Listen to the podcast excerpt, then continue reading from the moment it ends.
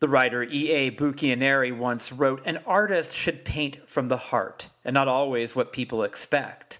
Predictability often leads to the dullest work, in my opinion. And we have been bored stiff long enough, I think. Well, my guests today on the program, and when I say guests, I mean it, there are three of them. Not only are they in full agreement with that sentiment, the conversation you're about to hear is kind of centered around it. I'm Alex Green, and this is Stereo Embers, the podcast. Check this out.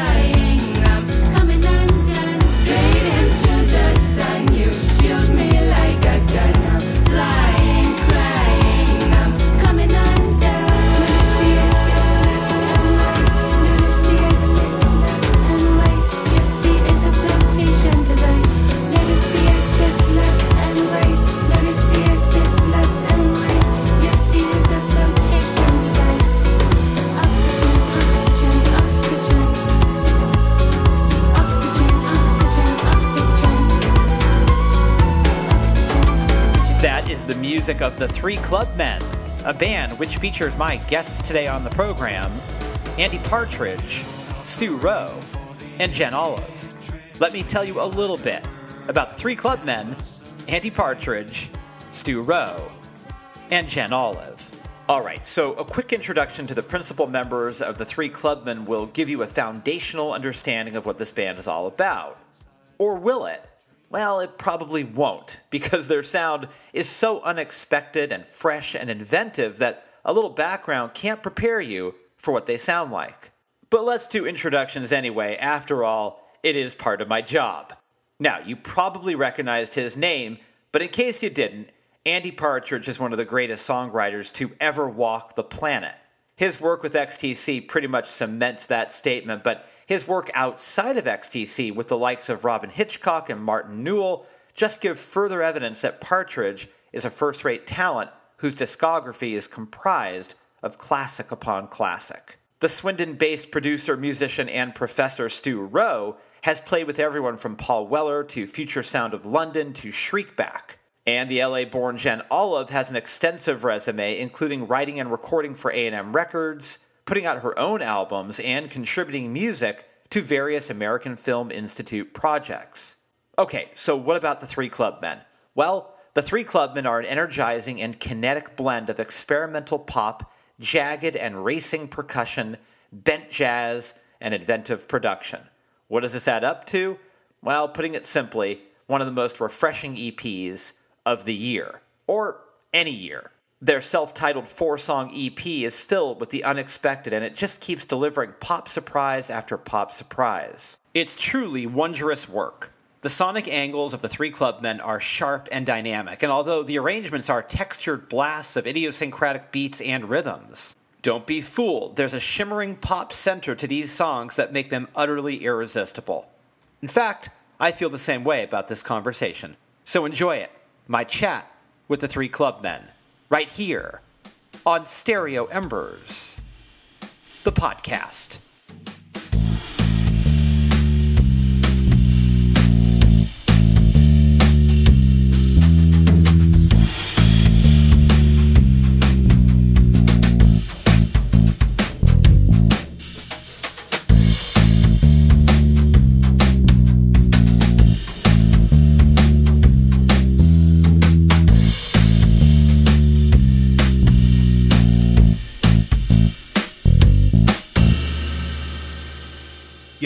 Had a um, um, I was working at a college in Swindon. There was a recording studio there, Andy with Barry Andrews and Martyn Barker booked the studio to come in to record an album called Monstrance. I was I went in to help out, met Andy, lent him a wah wah pedal because his was noisy, and we just started to get on and just started hanging out. Mix we mixed the album, and then we just ha- started hanging around making strange musical ideas.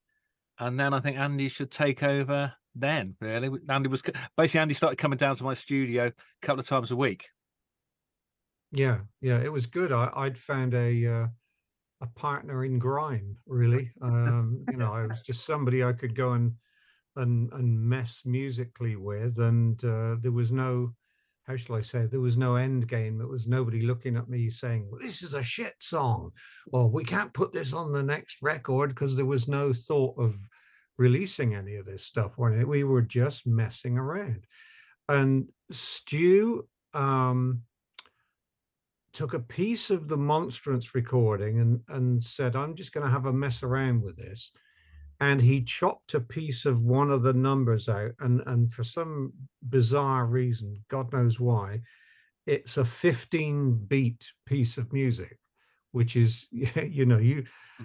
that's not really dancer friendly um so he said look i'm i'm going to send this to jen and uh, and and we'll have her aim something at it because I'd worked with Jen previously uh, doing an album, mixing an album called Warm Robot, great record. And uh, God, I said it like Donald Trump. Great record, great record.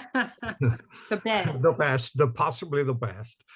Um, but uh, uh, we, you know, Stu sent this over, zapped this over to Jen, and uh, before long jen had this kind of idea for a song and and it was like wow that's that's some rigorous test to pass you know she's she's singing with a 15 beat loop and uh, it's sounding great. So it was like hey we should mess around with this stuff some more. And jen how about for you? Yeah i had met andy in uh, 2008 so it was a couple years after they after andy and stu got together. And um, I shot him this little note, asked him if you know he'd be interested in uh, looking at any of my music, and he gave me a call. We started making a record, um, and like Andy said, through that I met Stu, and Stu uh, got a hold of me with this weird piece of music, and we just started. We just started I mean, we keep saying it's this sort of organic, it was just this organic process. It wasn't, a, hey, I have someone you need to meet, or, um, oh, it'd be really great if you, you two work together. We just sort of started doing it and it became on its own, you know, life of its own. It just sort of took off that way. So I think that's the, uh, I think that's the summarized version. Andy, I'm sure that that Jen's not the first person to ask you to to listen to their music, but what made you receptive to her specifically? Hmm. A, I liked it. B, it was strange enough and different enough to catch my ear because I get sent so much shit by people, and uh, most of it is like, you know, kind of pathetic reruns of of something you've heard a million times before but Jen was kind of skating over different time signatures, and it seemed like you know her her singing may not be totally in that key that the guitar playing was in, and I, I just thought this has really got something different, you know, because that's what that's what pleases the ear for me. I I, I tend to shut off if I've heard stuff a million times before. It's like, oh, what's the point, you know? but uh, Jen had something with fish hooks in it. I'm not going to tell you, you what it was that had fish hooks in it. No, she had something that was really, you know, getting my ears with the strange sounds and the unusual approach. And Jen, you don't seem intimidated by the strange. You seem almost to embrace. No, I have to have. I have to have strange. I can. I can do very straight, and I can do very strange. It's it's like a, a, stereo you know one ear does very straight one ear does very strange it's it's a twin track i i have i have to do you know i have to go like the last few days i've been listening to t-rex and tyrannosaurus rex and you know that's uh, that's pretty straight the later t-rex material and then the week before you know i'm listening to uh, uh I'm listening to Sun Ra and uh, whatever's piled up in the kitchen over there. It's uh, yeah, I have this. I have to have. It's got to be sweet and sour. I can't just do sweet or I can't just do sour. And Jen, you don't you don't seem like you're intimidated by a piece of music which is unconventional. It seems almost like that almost you would embrace that more than something which is which is more typical. Yeah, I think um, I think I'm similar to Andy in that way. That when I hear things that, you know, it, I mean, maybe it's just a you know a consequence of making music. When I hear music, if I can tell in 10, 20 seconds where it goes and where it ends, I just lose interest. I can't. I like when things hold my attention to the exclusion of everything else, and um, so when I get something that's weird or that's off, that's not conventional. Um, it does. It thrills me a lot more than a, um, a you know a straight piece of music. Whether it's making it or listening to it, it's actually more. I mean, strangely, strange music is actually soothing to me. It it's it it quells the sort of you know anticipation feeling. A lot of people really love to anticipate they, they don't like surprise. They like to be able to anticipate what's coming. But when i can anticipate what's coming it it actually uh it doesn't do that thing that i love music to do which is sort of you know draw me in pull me in and and let me be in a world. I totally agree with that. Totally. Right? Yeah. I think yeah. all three of us are wired a bit differently to your standard musician. Yeah, I agree. There's an air in the middle. We but all like this juxtaposition of very straight against very odd or very old against very new. I think that's where we're operating in that in the gaps in right, right because I do like I do like the familiar. I love the yeah, pop structure. Yeah. The yeah. pop structure, great. Verse, verse, chorus, you know, bridge. Uh, I love all that. But within that, if there isn't a surprise, if there isn't an element of what the hell was that? it, it doesn't, yeah. it just falls flat for me. It just, you know, mostly, you know, I have my, I have my places that I'm willing to go, but, but you know what I mean? Mostly I like the, I, I prefer the odd. Yeah. You know, I'm definitely a sucker for verse, chorus, verse, but let me, I'll say this. None of us are 20. Let's, let's just say that. Okay. Mm-hmm. And I do think there's something about getting older where I'll watch a movie and sometimes I can anticipate the line that's coming out uh-huh. of the person's mouth. Yeah. oh yeah, see... well if we're talking if we're talking Hollywood, Hollywood died a long time ago. Yeah. Oh, yeah. Hollywood's been dead, but music in many ways does the same thing where you can see that it's going to be a zig and not a zag. You know mm-hmm. where it's going to go. You can tell it's going to lift off right here. Part of um, getting older, I think, um, and I think we're all around similar vintage, um, is Mm-hmm. we we're, we're looking for things of the unexpected. I think the unexpected is far more like, for example, I love the band Jellyfish, um, but not the same way I did when I was 20.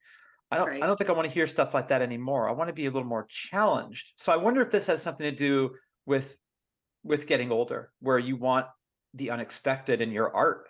I think so. It's it gets it's it's a bit like porn. You have to have novelty, damn it you know it's you you can't you can't keep going back to the same thing you you just know i was going to say what's coming but i didn't mean that intentionally you know what i'm here all week folks um, you know you do need you do need to hear things you've never heard before and that is where the thrill lay you know and uh, you you have to watch out for nostalgia nostalgia is deadly it's like a swamp. If you just go and climb into nostalgia all the time, it will not let you go. You know, it's like mm-hmm. treacle. You are you are caught in nostalgia. And people who are caught in nostalgia, I mean, I flirt with nostalgia. I play some old stuff occasionally, think, yeah, yeah, I can see why I like that or whatever. But I also want to hear things that I've never heard before. And I want to to uh, assume I've got an alternate future being delighted by things I've never heard. And they don't have to be new things, they just have to be new to me. You right. know, I, I, Yeah. I bought a, a, set of CDs, 100 CDs. It was called something like the history of early history of jazz or something. 100 CDs for 70 pounds, which is ludicrously cheap. Um, and I don't know anything on there. And it's stuff from the 10s, the 20s, 30s, 40s. I think it goes up to the 40s. Delightful. I don't know any of it on there. And I'm, I'm you know, wading through that and say, wow, this is great. Got to check more by this artist or the, so it doesn't have to be new as in this week is made this week. It just has to be new to me. I don't have any age barrier or time barrier. How about for you, Stu? Are you similar in in that way? Yeah, I. It was funny you mentioned jellyfish. I felt that jellyfish when they came out, that was a perfect example of at that time it was taking stuff that was kind of familiar, but just presenting it in a new way. But that was 1990, so it's like we're 30 years on. So I think we all love the same references. So I think references are really important. I think I what I want to hear, I want to hear something I recognise that oh, I know what's going on here. I get the shape, and but mixed in with enough new to challenge me. Don't if it's all new and just noise, as you know, I want to hear familiar things slightly altered, just a little bit further. And that's I think that's where I sit with this. Andy, you were mentioning Sun Ra. I think Sun Ra makes more sense to my ear than it would have when I was 19 and listening to Jellyfish. Yeah. Well, I, I, I mean, my favorite all-time Desert Island album is a, a double album on Polydor called Emergency by Tony Williams Lifetime. And when I first heard this in 1969, a f- friend of mine said, borrow this, you'll love it. And I couldn't get into it. And this is the same person that around that time also loaned me um, Trout Mask Replica and I think some Sun Ra as well. And I fought against this stuff because I was, you know, God, how old was I? In 1969, I can't even do the maths, uh, a mere stripling. But uh, and I fought against it. I thought this is this is terrible. They're out of tune. They're playing out of time on purpose. They're they they can't play. They're messing around. And and uh, he said, no, stick with it, stick with it. And I stuck with it. And then this this thousand watt light bulb went off in my head. Wow, this is amazing. And um, it's uh, yeah, there you go. So I forgot what I was leading towards saying there. Senility is a bummer. Well, you were saying that, that it makes more sense it, to you now than it would have when you were. Oh, in 19 absolutely, absolutely. Yeah, it's it, now it seems you know, Emergency has become kind of my desert island album. That seems as straight as straight can be. But um, you know, I'm still playing it to people who've never heard it, and I say, "What do you think to this?" And you can see them going, "Oh, I don't know about that. It makes me feel nervous, or it makes me feel agitated." And I just think it's exciting.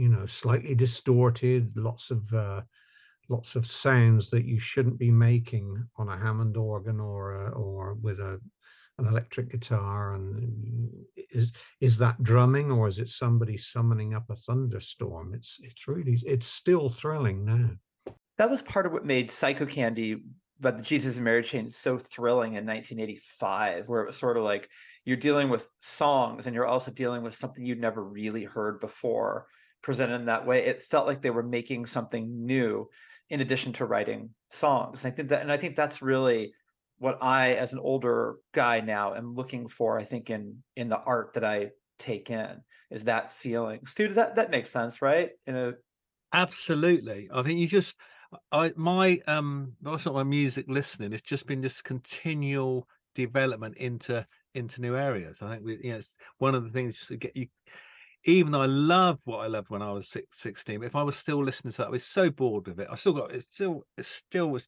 great to listen to. You get back into that that space. And I think what you what you actually did grow up listening to at 14, 15 is with you forever. That's so important. What you kind of where you went to musical school. And then you go out on all these other things and they're just little fields to explore. You know, they're all fantastic. You can't get to know all of them, but yeah, there's all there's always a new genre or something that I haven't discovered. So yeah, never gets boring. Yeah, yeah, absolutely. It just uh, you get older and you just need more. You old things don't work. Hopefully, if they do work, you know you're probably not doing it right. So Yeah, what a sad life if that stuff. like, yeah, you know, and I know that's that Yeah, yeah, that is a that is a thing. People like to fall back on what they Yeah. know and what gives them comfort in their lives, right? But that doesn't give me comfort. It makes me very uptight when when things start to get stagnant in that way, stale. Like I, you Mhm. know, um, and should be noted. I mean, I grew up in a jazz family, so uh, it was and a Greek family. So I had all kinds of interesting soundtrack happening in my youth anyway. And I think it kind of shifted, and then being rebellious on top of that kind of shifted my ear in such a way that it was going to be hard for me to um, be straight ahead. I mean, I tried when I first started, but um, you know, just a Telecaster downstroke, try to, you know, bang out some some pop songs, but it wasn't satisfying just was never satisfying and it becomes less satisfying as i get older the, the sound of it it's just you know doesn't you know you need that thrill the comfort the thrill is the comfort right and so i mean for some of us right so anywho that's my two cents Well, I Uh, think it's that that's, like- interesting. I, I, sorry, sorry, Alex. I, No, I, uh, I I grew up not quite in a jazz house. I mean, the, the farthest out my dad got was bebop. He loved Charlie Parker and uh, Erroll Garner and uh, um, who else did he go for? Sidney Bechet, I think, but mostly Charlie Parker. So uh, I I grew up kind of thinking of that as you know as a young kid. That's old music. That's old fellas Right. music. That's my dad's Right. music. right Now I love it, and I realize how important it was at the time, and it. it I I I've got over that that young kid stigma of well i think too though for you andy regardless of how you thought of it it definitely influenced your uh sensibilities having yeah, I think so, but I wasn't aware. I wasn't aware it was Right, going in that deep. right You know? yeah you know he's playing it in the background. Background yeah yeah exactly and you don't know that stuff's filtering in there you're just thinking Yeah. oh i wish he'd turn this old man's music off you know right yeah Yeah. We we only had two records in the house. And this is fantastic yeah. two records, and they are "Walking Back to Happiness" by Helen Shapiro, which I know so uh, that that does it for me, and "Let Let There Be Drums." So I think my entire music career has been trying to blend those two concepts. That's all. I, I just play them over and over and over up to the age of about seven when I actually bought my own record. Yeah, we had two records. That was it. wow so completely different. Completely. i different. just hear i hear the backing vocals on walking back uh, walking back to happiness whoompa Uh, whoa yay yeah. yay I do like backing whoa, vocals. yay yay Yeah. I do like the backing vocals. I always like putting backing vocals in. And Jen's really good at that. So I think that's part of the charm. Yeah. Stu, why only two albums? Like, what was, why the limitation? My folks weren't into music. Do you know what I mean? It was a strange me. Um, I've got two brothers. We've grown up absolutely obsessed by music and all do music. Um, you know, spend our lives doing music. But we just grew up in this very strange house in the middle of nowhere, full of there was a there was a grand piano that was trashed. There was lots of stuff from like the turn of the century, but no records, just no no music, no records. It was almost like music had been put away. But there were stories of there being parties with jazz musicians down in the twenties and thirties, but then music just disappeared. So yeah, very strange, very very strange. You know, a good example in the in the pop paradigm of someone I think doing what we're doing, and were they on this Zoom call, I think they would agree, is would be a band like Blur. Whether or not that's a band you like, the new stuff I listened to it last night, and I thought I don't know where this is going, which I thought was kind of cool. So I do think that there's a an artistic push in a totally unconventional way for that band on a national or global global scale, which I think is to their credit. Well, I did have a go at producing Blur for Modern Life is Rubbish. I was brought in because really they wanted to sound like XTC, and, and I was sacked because they sounded too much like XTC. So that didn't work out. And and funnily enough, there was a, a disc on the magazine Uncut. You know, they say free disc. I think actually these these magazines where you get the discs, they probably charge you about two pound fifty for each disc. You know, but I, I played it, and the first number on there was a was a blur number, and I, I'm I'm going to be truthful. I thought to myself, this isn't very good, lads. There's Yeah. no song here, and the musical landscape I've heard a lot, and so I don't know. I'd I'd still want to shake them up, but they're obviously never going to get in a room with me again. But um, sorry, Alex, I I pulled the rug from under you there. No, no, I, I, I think that's a fair rug to pull. I just thought that it just seems like they're trying. They're trying, yeah. We'll, we'll, we'll give them that. I mean, We'll give them, yeah, five out of ten for trying. five out of ten. I Yeah. spoke to uh, a few months ago. I spoke to Steve Kilbey from the church, and he was expressing, as an older artist, frustration with nostalgia because his new work is doing what we're talking about, where you don't know where it's going, and it's really fantastic and it's incredibly um, unpredictable. It's not the church you know, and um, I really appreciate that. But he, when he plays live, people want to hear. They want to hear Under the Milky Way. Um, and so he's sort of stuck between this idea of wanting to be an artist who's growing and has an audience who kind of won't let him. Um, and so that seems like there's some push pull there. I don't know how you guys feel about that, but it does seem like um, you have to please yourself before you please an audience. Oh, Oh, one hundred percent. Yeah. Jen, you think that? Yeah, I think it's a, yeah, I think it's a real uh, bummer to say the least that as um, as an industry, the way that it's put forward, artists are not allowed to grow as people. Your art and what you do, how you express, is going to change. And the idea that oh, they were better then, or I like this part of them, but not that part. Well, it's very hard for me anyway to separate the art and the artist. I I, I know that that's a big debate, but for me, that is uh, the art and the artist are a package in my world. And you you as a music listener and lover, I think if you are not willing to go to new places with the people that you love,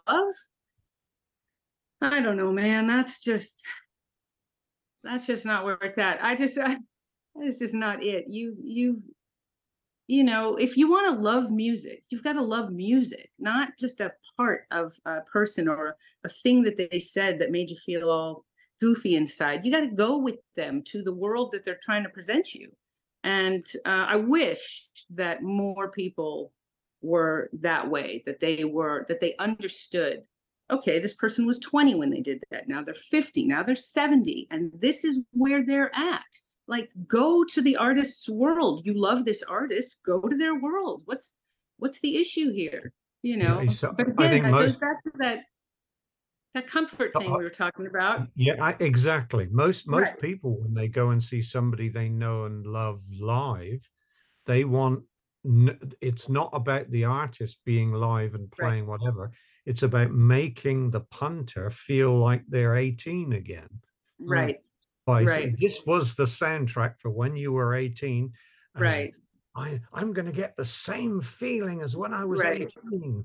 And it's Yeah. that to me is is odd. And, I- and I honestly think, I don't know if, if the, the three of you might agree with me or not, that when people tour, maybe they should do, instead of one tour, they should do two tours at a time and, and call one tour just the old shit. And then the next tour the new shit. And so you Yeah. know what you're going to get. You know it's going to, the first Yeah. tour is going to be, it's all the stuff that you bought when you were 18. And the second tour, you know, a few months later or whenever it is, is going to be stuff you've never heard before. And it's not going to be anything like the old shit. And so strap in. Green, green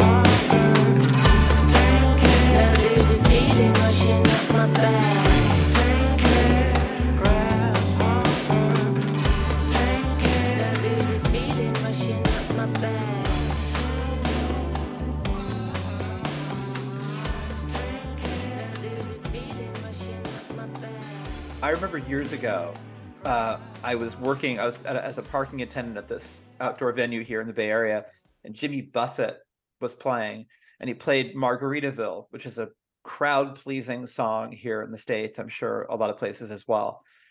And then he did something I've never seen an artist do before, where he said, Let's do that again. And everybody went, Fantastic. and I thought he could do this 10 times in a row and people would stay. There is Mhm. something where I think people feel safe in both nostalgia, the lived life, um, and they don't want to be given left turns. They won't know what to do with themselves. So I think, but I think you have two audiences, like so. That's why two tours, Andy, would be a good idea Yeah, because I think yeah. people don't want to be challenged, and I think some people Right. require it. Now, I would imagine the venues, the venues for the second tour would maybe be slightly smaller than the new tour. That's what I would think. I think I think you'd have to look at uh yeah, back back to the pub circuit, maybe. Do you know? Yeah, mean? So, yeah, exactly. Unfortunately, I think that's the human nature. Yeah, Right, get, It would, get it would be the- great. the- It'd be really interesting. get to the little bit of wall and continue peeling off the sticker you put there 30 years ago. yeah. yeah.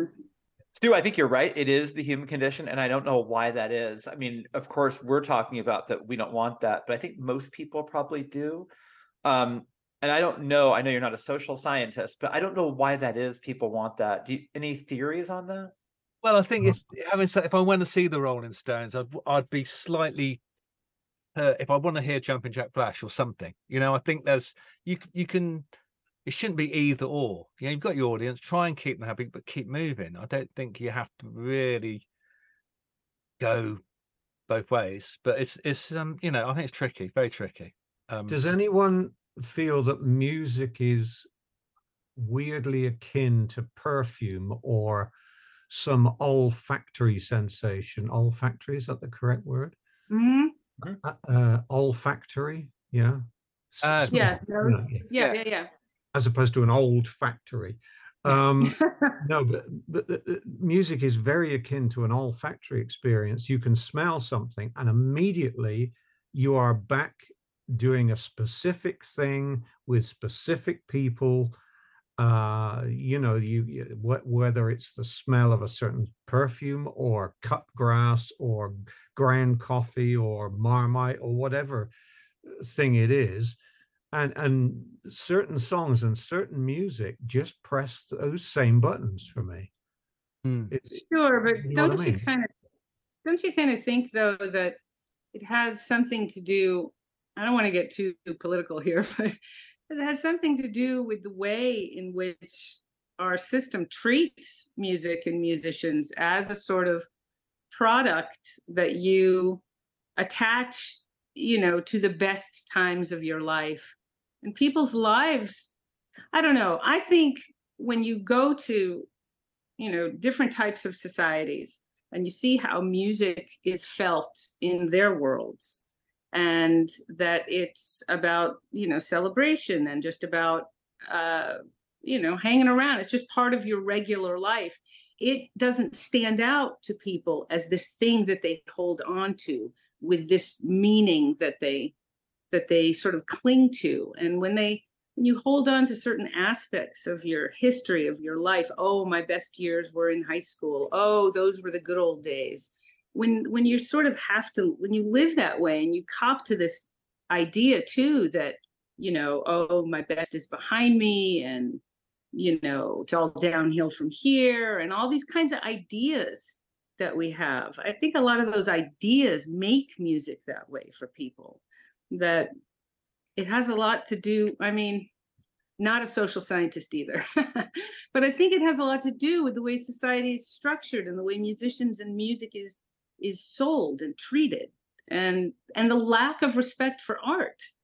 I really do think that. I think that you know mu- musicians are like bottom of the barrel when when it comes to regard unless you're you know classical or a jazz legend but it's real um i don't know i mean that that's uh, i think that there's a a structural issue involved as well you know that uh that damages a person's relationship with with with art with music Well, the English and art or the British and art is it kind of doesn't exist. I think Stu would agree with this. I mean, we we Mm. just ignore art to death in this country. It's uh, yeah it's almost a disgrace. You know, learning is a bad thing. Art is a bad thing. This, is- Mhm. this is the average Briton thinking this. Art is bad. Learning is bad. Compassion is bad. Uh, I, I don't know. We we have some really fucked up ideas, and uh, and art is is something that's just trampled on and not regarded, which is a terrible thing Yeah. because it's it's very important. The yeah i mean self-expression, sorry, Jen, self-expression is No, just ripped out of schools, I think, here. Then that it's just it's there is no place in the syllabus for kids Right. learning to be themselves, which is really Right. sad. Right. Yeah. And then so how do you connect with all different kinds of music? How do you how Hmm. do you you know what I mean? How do you how are you open to all these different experiences, these worlds you can be drawn into if you don't even have that in yourself? If you're clinging to things that you understand or that make you feel, you know, all those external things that make you feel a certain way. I think it's just a real drag because music to me is the universal language. That is the it's in our brain. It's it's part of our our brain makeup is a little section for musical understanding. So the idea that we don't nurture that as a Mm. society, I think does have something to do with then how people interact, how they engage with music as they get older. You know, it's pushed as this thing of youth and blah blah blah. You know, it's a drag. It's just it's it's you know, as an aside, my my uncle Doug, who is a sax player for Count Basie Orchestra, we were talking about this, and he said, "Baby, you know, in jazz, you ain't shit till you're 40. Like you don't even count until you're 40. Like that's when you start. That's when you really start to explode, and you don't even peak till you're in your 60s or 70s. And that was encouraging, you know. So I maybe you know, lots of variables, lots of factors, but Well, I know exactly what you mean, and I think that what Andy was describing about what's happening, and and it was just surprising to hear. I think it's worse here in the states. In the old days, I'm here. I'm in the Bay Area. Um, I was telling the others, Andy, before you got here, and there used to be music that came from the Bay Area. I mean, we have a we have a documented history of a rich, fertile soil um, here, and um, that doesn't seem like it's happening anymore. And I think that art is really dismissed in the United States. Um, I didn't know that was happening in in the UK, but it, but for us, it's. I mean, you're a, if you're a junior varsity lacrosse player, you're you're far more celebrated. Um, I'm a teacher. I'm not. I'm not. I don't feel valued as a as an instructor at on you know at a university. Um, so what you're saying is this is getting really depressing, isn't it? This is sort of Well, you, can, you can you can bond you can bond with Stu. He teaches as I well. teach I teach music. so. and do I- you see Yeah, but I think yeah, as it's also it's a really it's also really positive time as well that you can. Whereas in the past, we we can make this. We've been able to make this record. We didn't need a record label. You know, it's like we, in a way, you're completely free now to go and make your art. Do you know what I mean? You you can write. You can. Right. Whereas in the past, you didn't need a record label to invest a load of money in a of studio. We do ourselves now. If it doesn't sell, well, it you know it actually doesn't really matter. No one's invested any money, just some time. So you know, it, you can look at this. It is kind of negative, but there's also there's a lot of positives. We can all make music. We can all make we can all make art, and just people just got to get in the schools and try and you know, persuade kids to keep doing it. But I think it's Mm. it's not all doom and gloom. I think there's No, some no, great there's some great kids coming through doing music.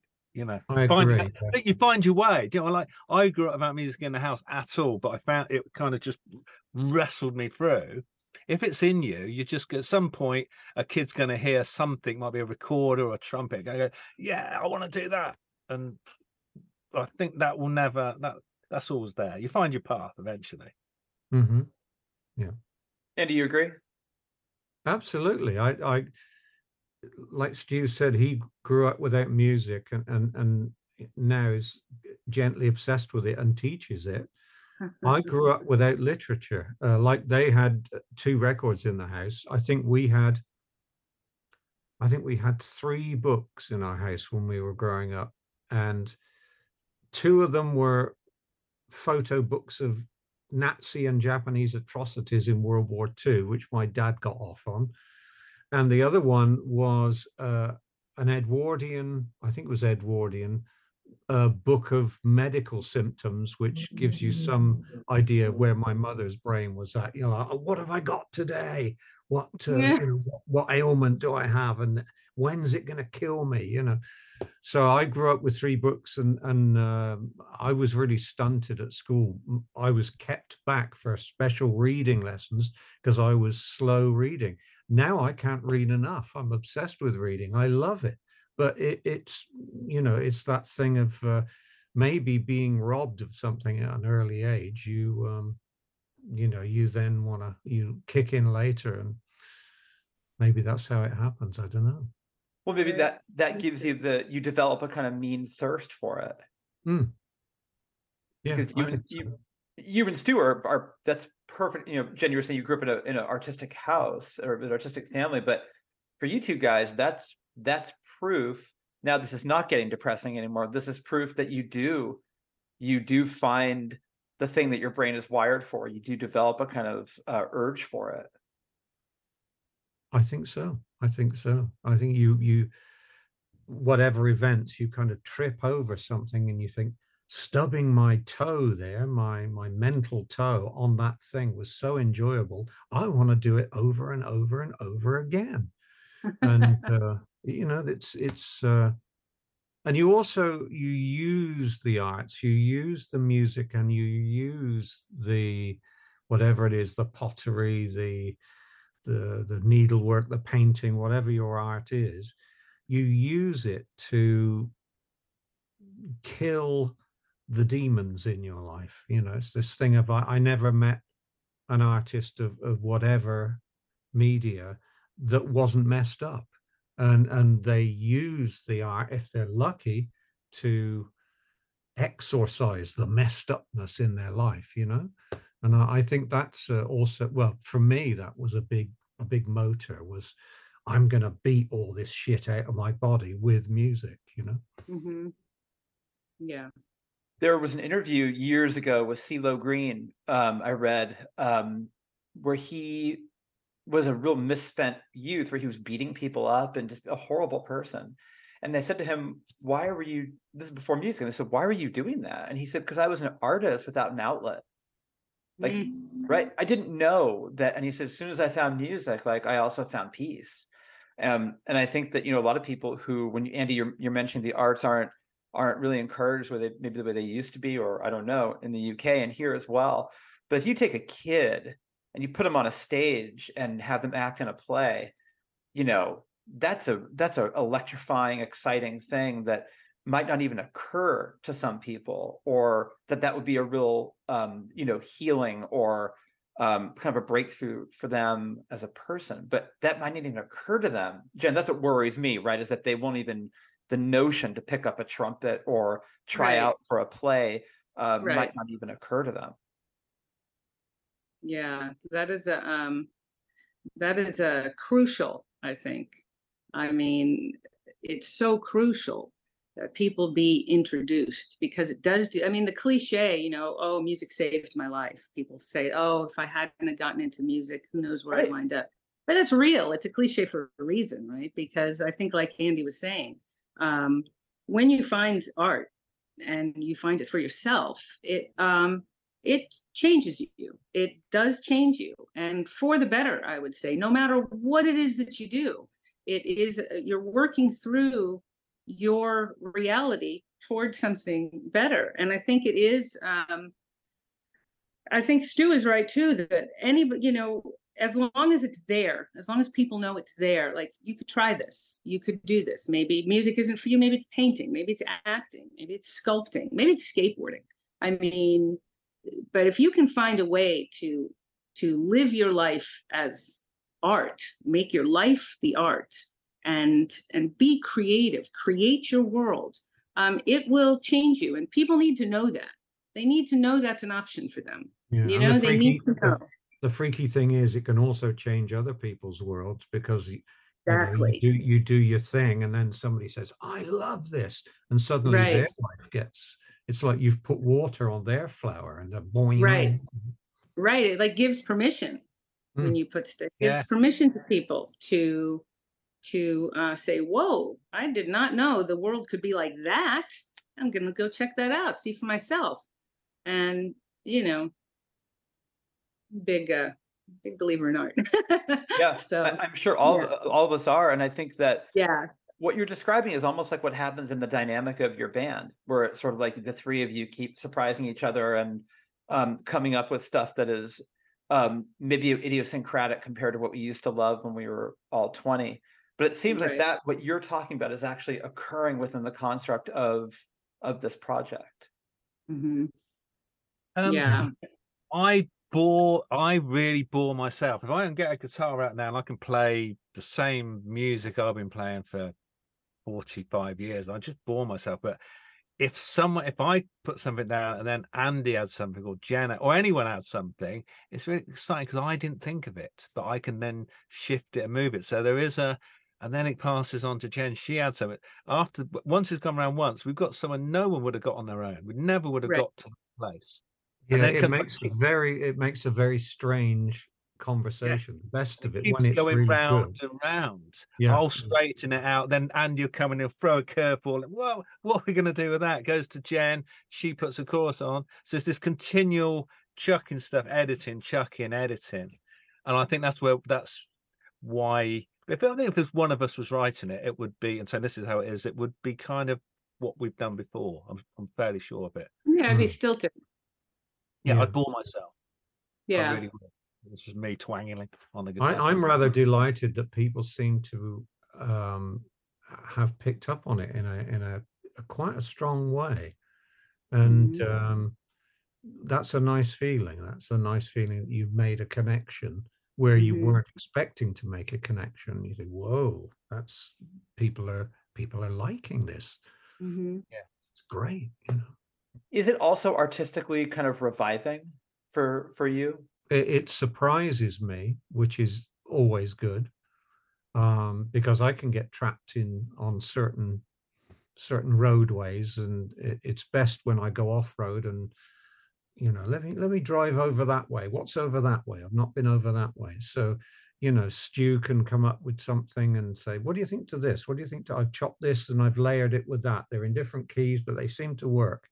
And then Jen will say, "Oh, here's a little bit piece of guitar that and i thought well i'd never think that that would work here or she'll come up with some some ideas for vocals and things and you know one thing that might come from her might sound like sort 1940s swing time singing and another thing will sound like a, a, a damaged sort of folk singer thing and you think wow this is all unex- you know what i mean It- it's all unexpected it, it can it can it can can uh, delight with its uh, with its sense of uh, of surprise. Yeah, because you just you it sounds you don't know what the next person is going to send you. You don't know what No. No, and we don't stand in a room and say, okay, this is in the key of G and this is the tempo. And then and then when I nod, we all go to the next piece and it will be Right. and then that'll be C and da da da da. You know, I I honestly can't tell you. The only thing I can remember how I played on this whole EP was the opening riff to what became Aviatrix. Uh, otherwise, it, it was all grabbed and and no idea what the chords are and things and that works that lump of concrete sonic concrete works there or that that piece of rubber works there and i i'm not uh, i'm not thinking in terms of of are these the right chords? No you just you just put lumps down and if it doesn't work stu will come along with his chisel and knock a piece off of it there i got it to work right. Yeah, no, So- no one's trying to get to the end from the start. It's just you're adding a little bit to t- to build the road a bit further, so it's gone off in a strange direction, and eventually there's enough there to chisel it and put it back into some sort of shape. Oh, that's a that's a kind of a three minute kind of pop song, but with these strange lumps of metal and plastic and all these different angles. But the overall shape is still kind of shaped like something recognizable. I think. Well, I think Yeah. so. Yeah, Mhm. yeah, it's recognizable. I mean, I think it's we all we all care about uh, the familiar enough, and we Okay. all have a similar strand that goes through the three of us enough, but we're also different enough and have sort of succumbed to the process too of just not knowing. You just don't know what you're going to get, and so and you know being comfortable with that, even thrilled with it. Um, that's the that's the key, right? It's just you don't know what it's going to be. Whereas if you're doing it yourself, you know what it's going to be. You know yeah, where you're going. yeah, you know what's coming. Yeah. You know, you know what's happening. But you know, I have no idea what I'm going to get in the mail, the email. Um, you know, one time to the next. I just open it with anticipation and you know the like what is this? And and and then there's a thrill in sending it back too right? I lay something on there and i await the response because you know it's like oh what are they going to think about this? You know and that's fun. I mean it's it's it's fun is the main thing. It's joyful. It's you yeah. know, it's what you want. because what you- Alex, because it's all improvised, I mean, nothing's written out, nothing's, nothing's, okay, I'm gonna play this set chord and I'm gonna sing this set word. It's all improvised. Um, there, I, I think we're, we're skirting a lot of the obvious things and not everything works. You know, when you, when you're, when you're making improvised music, you you have to throw an awful lot of it out uh, to find the good stuff. You know, Miles Davis knew that. Can knew that. People that make improvised music, you you get a, a big chunk this size, and you think, well, I can use that. That's really good. Mhm. But uh, we'll have to do. We'll have to look later at this piece here, and you know, so that's just the very nature of improvisation. And also, Jen, what you're saying about the delight that you feel with the unexpected is also Mhm. The thread through this conversation of what we almost seem to demand from the art that we consume now in Mhm. our you know, at this point in our lives. yeah it's it's if it doesn't uh if it doesn't thrill if it doesn't do that thing that that giddy make you giddy you know when you hear it what, whatever it is whether it's because it's so weighty or it's funny or it's just delightful um it's it's it just doesn't have the appeal and this project is just all that. It's all of that. And um you know as long as it keeps being all of that i think i you know it's a it's a boon to existence you know? It's um it's uh it, it's that joy. You there's a there are a lot of reasons you know to to look at the other side of of existence you know? Joy can be tough to find and uh, i really like the idea of of of making art that's that's joy went into it and that it brings somebody else some real joy that they listen to and they laugh or they giggle a little bit they go oh my god what was that you know that's a great that's a great feeling that's if it if it caps right there that's great you know, that's that's a job Yeah, well done to me. Absolutely, absolutely. Follow your joy. If you're not following your joy, what was the phrase? Jack, you did. Jack, you did. That's Yeah. right. and I think make making sad music's easier. I think. Do you know what I mean to make you know you can just certain chords you put in your sad mood and you can making a good happy piece of music is much harder because you're flirting with tweeness as we've mentioned before and yeah Yeah, it- yeah. it's making well you've done a you know stupidly happy you've touched on it a few times Andy that that feeling you know Well, that, that was just a that was just a thing where is it called the canon where one piece lays over another and one piece lays over another. So I actually, uh, you know, I find J.S. Bach sexy. It does something to me when all these tunes lay perfectly over. yeah So stupidly happy. mathematically just- perfect Yeah, just stupidly happy is just one chord with all these different pieces laid over it, and to some extent, um, I we're kind of flirting with that with um, with uh, with aviatrix as well. I mean, it's uh, although it does shift, it does shift keys. It, it didn't initially. It started in one key, but we couldn't decide which key to use. So we recorded something like eight different keys and messed around with faders until we we found some combinations of chords that, you know, as I say, nobody sat down to write a song. It it's your improvisation. You're improvising by by making the music. You're improvising by mixing it improvisationally. Uh, uh, Jen is is adding, you know, I, I- kind of the first thing that comes into her head, and I I'm adding that's pretty much the first thing that comes into my head vocally. So Mhm. it's it's all uh, it's it's it's improvisation, and when it works, damn, it's wonderful. hmm It also I seems like it's a, a safe space for um, being. It sounds not very dramatic, but a safe space in the sense that you can try something kind of crazy, and you're, you know, whether whether the two other two members would be receptive to something even, you know, incredibly idiosyncratic. They would not be judgmental of it, but more embracing of it. Yeah.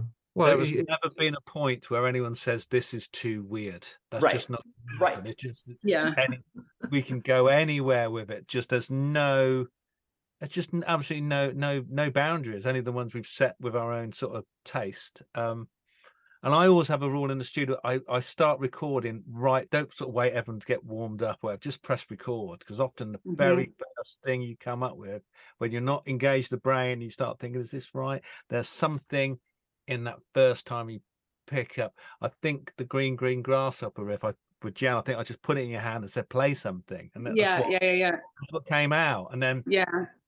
a- amongst a load of other kind of rambling ideas, but listening back, Right. oh, there's a riff there in the middle Right. of that mo- absolute rambling kind of twanging. But oh no, there's a lovely little Right. repeating figure.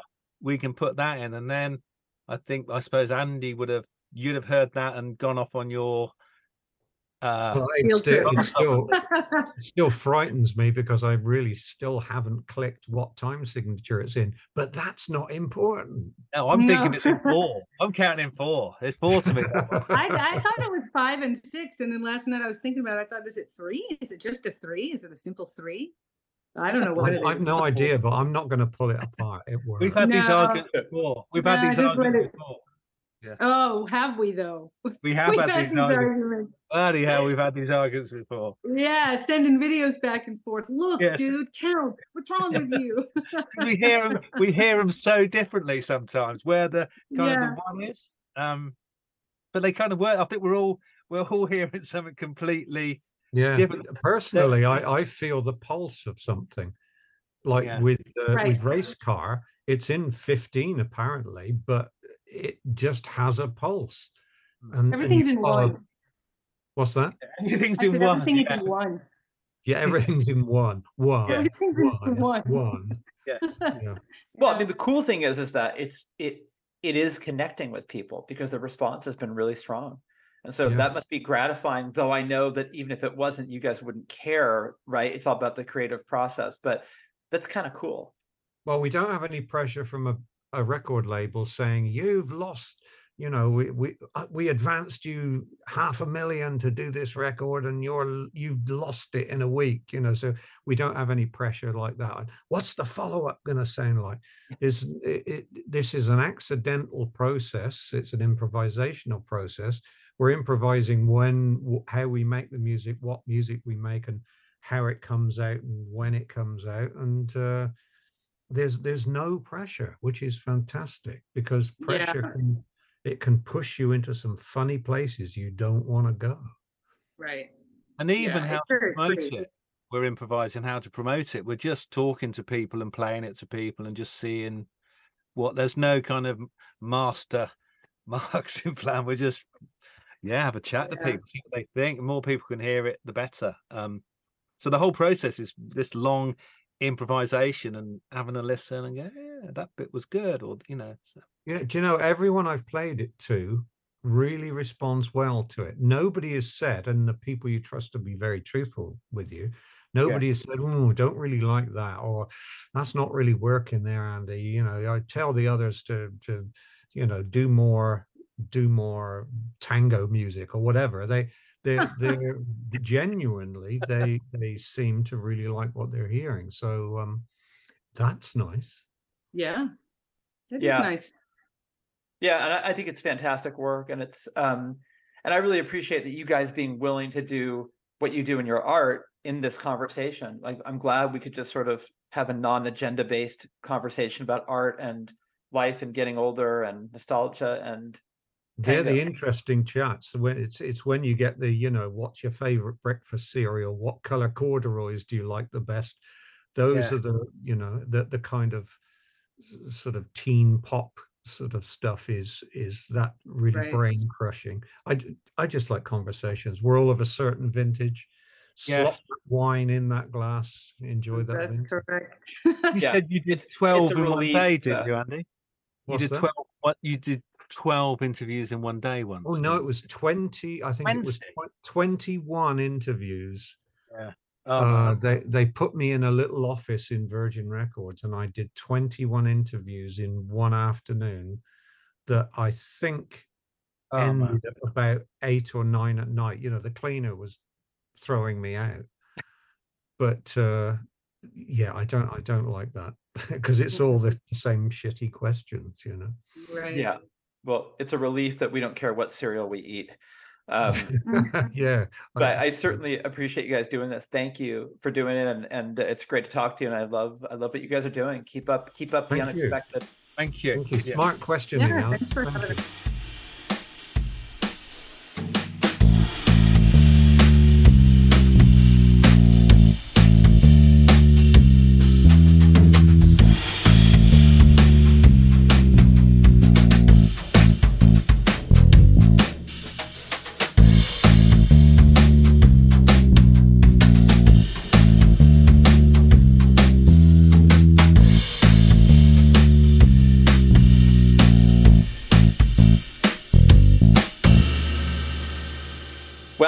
Enjoyed that immensely. That was a fantastic conversation. Thank you to the Three Clubmen, Jen Olive, Andy Partridge, and Stu Rowe, uh, for a great, great chat. Their music is brilliant, unexpected, inventive, innovative, and fresh. So check it out.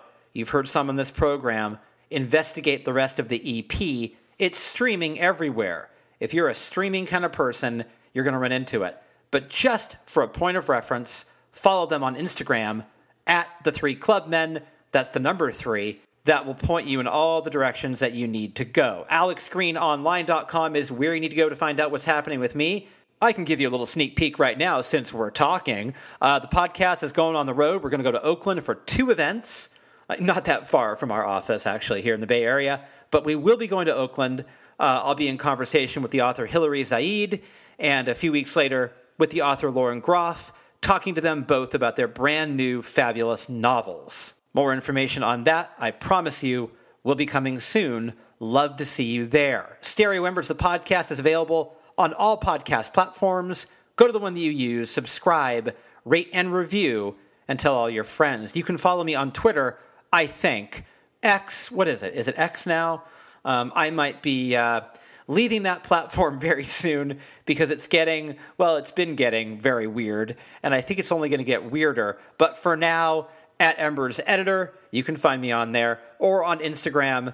That feels marginally better at Embers Podcast. Emailing me feels the healthiest. Uh, editor at stereoembersmagazine.com. Uh, bombshellradio.com is where you need to go to find out what makes our radio station tick. I believe that is all the businessy stuff I have for you. Let's listen uh, to more of the three clubmen. This is Aviatrix, currently, at the time of this recording, number two on the charts. How about that? Congratulations uh, to those three. All right, here we go. Aviatrix in full. Enjoy it. And thank you, as always, for listening to Stereo Embers, the podcast, only right here on Bombshell Radio.